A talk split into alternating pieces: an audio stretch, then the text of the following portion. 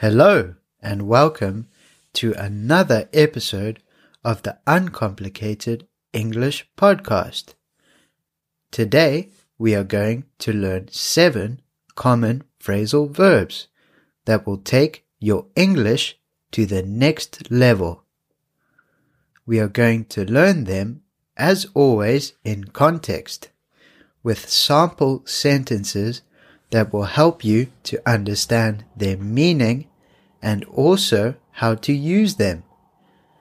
As always, before we get started, I'd like to remind you all that the full transcript for this episode can be found for free on my website at uncomplicatedenglish.com. First of all, we have to know what a phrasal verb is. A phrasal verb is a group of words that often, when used together, have a different meaning than the original verb. Now, if you don't understand this, don't worry. It's quite a complicated term, but you will see shortly exactly what a phrasal verb is. If you were to ask a native English speaker what is a phrasal verb, they probably wouldn't even know themselves. So don't worry. As long as you know how to use them and what they mean, that's all good. Phrasal verbs are very, very common in English. So knowing them can take your English to the next level. The best way to understand and learn phrasal verbs is in context with example sentences. The first phrasal verb we are going to learn is to work out. To work out is a phrasal verb that can have two different meanings. But there's no need to worry because we are going to go through them and explain them both one at a time. Firstly, to work out can mean to exercise. Let's try it out in an example sentence. After school, I am going to work out. So this means after school, I am going to exercise. How about another example sentence? I work out six times a week. This means that I exercise six times a week. The other meaning of to work out is when something finishes in a particular way that is good. For example, someone could say, Things have worked out quite well for me. This means that in the end, everything has finished quite successfully for me.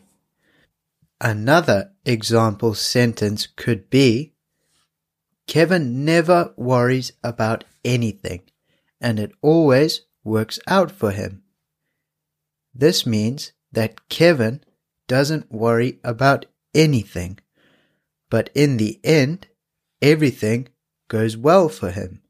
It all finishes successfully for him. The second phrasal verb is to look down on. This is a phrasal verb that means that someone looks at us as inferior to them. They look at us as a lesser person than them. Let's try it out with an example. I don't like talking with Maria.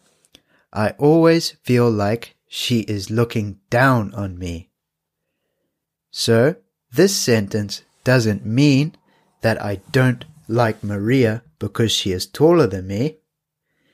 It means that I don't like talking to Maria because she always looks at me as though I am less than her, as though I am less important than her. The third phrasal verb is to hang out. Now this is a very useful phrasal verb and is one that is used quite commonly. When we ask someone, Hey, do you want to hang out with me on the weekend? It means, Do you want to spend a bit of time with me? Let's try it with another example. Me and Kevin used to hang out in the park after work.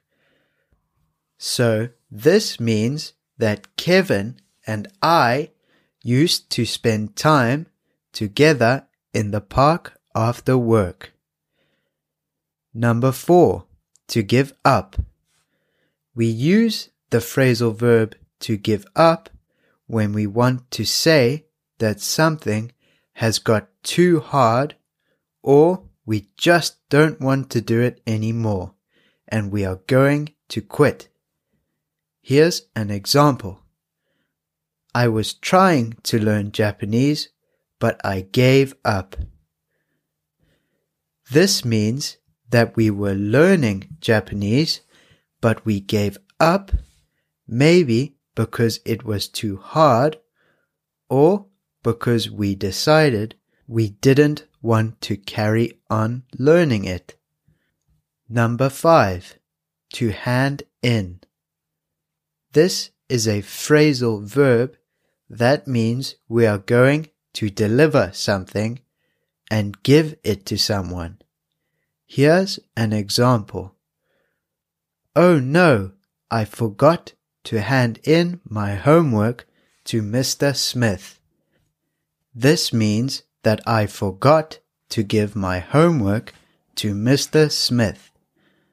I'm sure that we have all forgotten at least once to hand in our homework.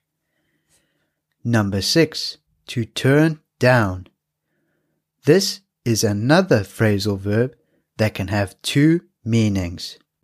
The first meaning is to reject. So someone could say, I was offered a new job, but I turned it down. This means that I was offered a new job, but I rejected it. The other meaning means to lower. So, for example, someone could say, The music is too loud. Please turn it down.